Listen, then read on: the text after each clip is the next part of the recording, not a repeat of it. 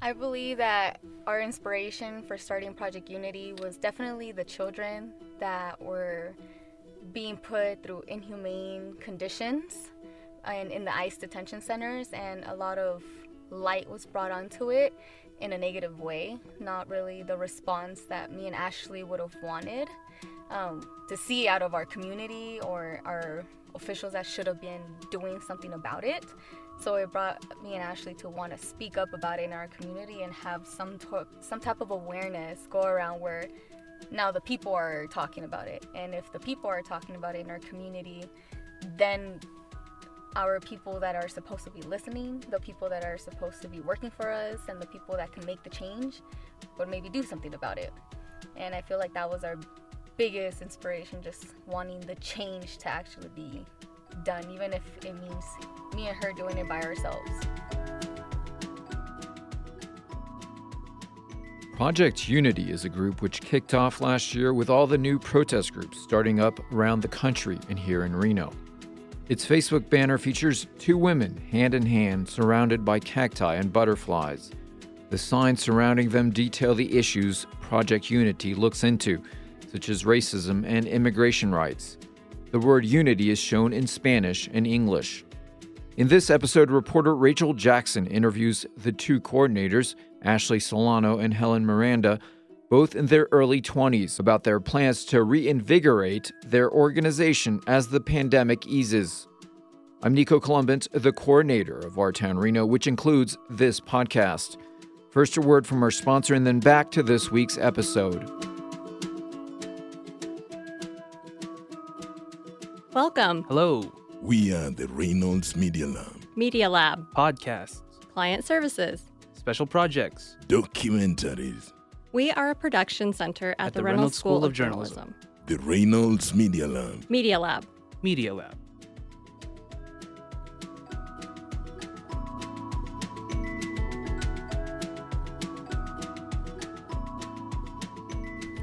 This is Rachel Jackson here with the Our Town Reno podcast.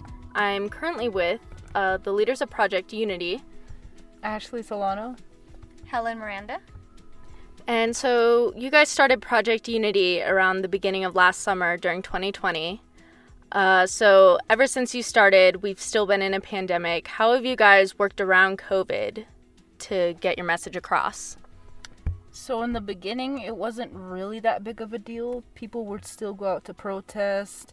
Um, we'd have our masks. Um, it wasn't a huge problem until like the end of the year when COVID really got bad. Um, that she came up with the idea to do digital protesting because a lot of people didn't want to come to the protests anymore. They were too scared that they were going to get COVID. So that was a really cool way that we worked around it. And um, I feel like we'll probably get some more ideas to keep working around COVID. But since there's vaccines coming out, I don't think we'll have that much of a problem when protests come back. Well, when we start protesting again. All right. And so, what do both of you do for a living uh, besides uh, Project Unity? Like, what pays the bills? We'll start with Ashley. So, I currently work at a warehouse that just sorts mail. And, um, and yeah. And Helen, I know that you're a mom and you work and do Project Unity. Um, what is your job like and what's it like balancing parenthood work and your organization? So I basically work a eight to five job, an office job at the Reno Sparks Association of Realtors. So I I work good hours, I make good money, so I'm able to come home and be with my daughter after work. Unfortunately, I'm blessed enough to have my mother that babysits for me, so I don't have to pay or have someone else watch my kid that I don't trust. So I'm blessed there. So it it balances out pretty good because I also play soccer and I am a soccer coach. So she is in the age where she's finally at the age where she can come and watch and finally be able to learn what it is. So now now it's easier than before, uh, where I had to leave her with a babysitter because my mom also plays with me. And yeah, so I come home, I am with my daughter, and she comes with me to soccer. So it's balanced out. And what would you say your proudest accomplishment so far with Project Unity is? I'd say the level of people that we're reaching in such a quick um, time.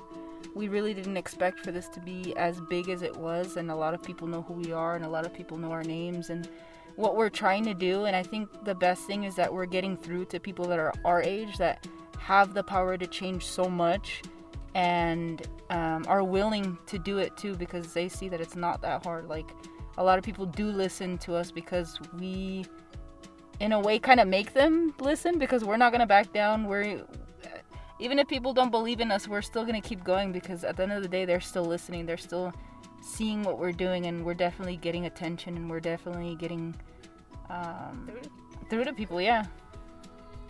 And what are your guys' thoughts about Reno?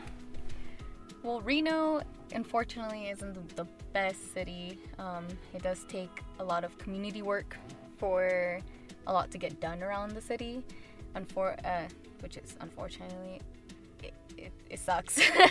but Reno, I feel like besides the people that should be doing things for our community, our people care.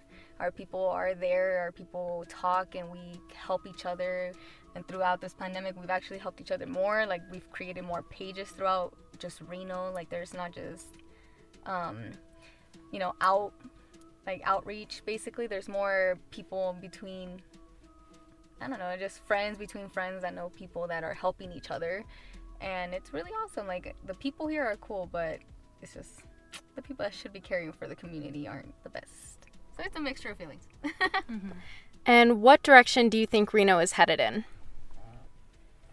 I think if we keep going how it is right now, I don't think, um, in a way, I don't think some things will get better, but at the same time, I do because there are other organizations and people that we have been in contact with that are helping our people. Like, for instance, the Reno Burrito Par- Project. We've spoken with them, I've spoken with them so many times, and they're actually um, making burritos and stuff every week for like three days a week, going out to hand to the homeless. And there's a lot of people that are willing to help our community more than others. So I, I feel like the more that we put out and show people, like, hey, this is what they're doing, this is what we're doing, like, you know, like, people care enough people care enough yeah to do something that doesn't benefit them necessarily you know and i think that's cool and what changes would you guys like to see in reno personally personally, I want the right people to care. I want our government officials to do things about what people want. Like, we are out here trying to touch so many people, but if it doesn't touch the right people that have the power to change, then where are we ever gonna go? Like, it, it we can do only so much, you know, as a community, but now we just need the people that can do the change to listen to us. Like, um, but I don't know. In a way, I feel like everyone that we, everyone, our community is going to end up being strong enough in the future to make them hear us. Because we're small. Reno is a small city, and a lot gets around. Mm-hmm. A lot gets around. And what are your current dreams and aspirations for yourselves? Where do you see yourselves in 10, 15 years? What do you want to be doing? I definitely still see myself doing stuff that has to do with Project Unity, branching out, trying to help people in any way that I can. Um, maybe some type of social work, but at the moment I'm not exactly sure. But I definitely want to keep helping people in any way that I can. And you, Helen? Well, my biggest dream, what, what I've always wanted to do, is end up being a professional soccer coach or at least be a well-known soccer coach and have good teams under under me. And hopefully just change a lot of people because I've had a lot of coaches in my life that touched my life and created who I am. And I've always wanted to do that. So maybe make a career out of either soccer coaching or soccer training but definitely in a couple of years, I'm definitely thinking of getting further education on how to be an athletic coach, if that makes sense. mm-hmm. Just not in the position because I have a two year old. and what has been your biggest setback in life so far? I think the biggest setback for me right now, well, not right now, but when we first started Project Unity, was worrying about if we are going to get things done, if it's not just going to be like oh, we'll post this on social media and see if you know people are into it or not. Like maybe people's opinions in the beginning did get to me a little bit, but I feel like I'm way over that, and I feel like now it's just like I know that I can make a change, whether it's just us or with a whole group of people. I think that was my biggest setback. Oh yeah, it's for that was our biggest setback. Uh, Yeah. The doubt. There was the the feeling of are we doing this? If are we actually making a change? Are we actually gonna get people involved, or if this actually is gonna be successful? And if we fail, then I I don't know. I didn't want to feel that. I didn't want to feel the f- failure, but. Um, at a point, it just got to where me and Ashley were like, okay, if it's just gonna be the two of us protesting, the two of us doing things, the two of us being the homeless, the two of us doing things for one individual, if it means changing one individual's life because they decided to contact two people and wanted to help, then so be it. Like we don't we don't need anyone. Like I feel like if, if Ashley doesn't need me as much as I don't need Ashley to do a change like in a person's life. Mm-hmm. And just having her is just you know cool. That extra support. extra yeah. support is just cool. Because I know if me and her didn't know each other, we'd probably be doing the same thing. We'd Yeah. be, you would do, be helping in the community as an individual as much as I would. If that clicks. All right, so that goes into my final question, which is what is your main message for the rest of the world? What do you want people to know about Project Unity, about yourselves, about what you want Reno to know? I definitely want people of our age or younger to know that if you really want to make a change, just go for it. Don't worry about what people think. Don't worry about who's next to you, who's behind you, who's believing in you. You have the power to make a change, and if it's really like you have good intentions, sooner or later people are to see it. You know, it's not to be fake. It's not to be something that you record and post on social media and be like, okay, cool, I did my job, I'm done.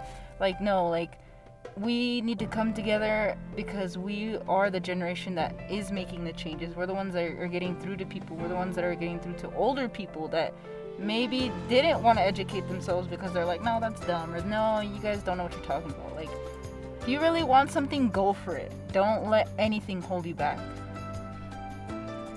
Um, my message would, would, I guess, would be you, if you're either you're a doer or you're a thinker. I don't know if I said that wrong, but you have to do it. You have to put your mind to it and figure out the first basic step to your plan. Because if you're always thinking, okay, I want to, maybe one day I want to make a change, maybe one day I want to do this or that, then it's never going to happen until you say, okay, well, this is how I'm going to make it work. Even if it's on your own, even if it's yourself, believing in yourself with um, the whole world against you. If you believe in yourself, it's your, it's your life. You know, either way, one day we're all gonna die. You gotta go for it. You gotta do something about it in the moment because you never know what change you'll bring into the future. And me as a mom, I don't know what I can change in the in Reno for my grandchildren or my grandbabies' children for them to have a better community one day that I didn't have to was able to live, but maybe they will be able to live. All right, so this has been Rachel Jackson with Our Town Reno with Ashley and Helen from Project Unity. You can check them out on Facebook and on Instagram. Thank you for tuning in.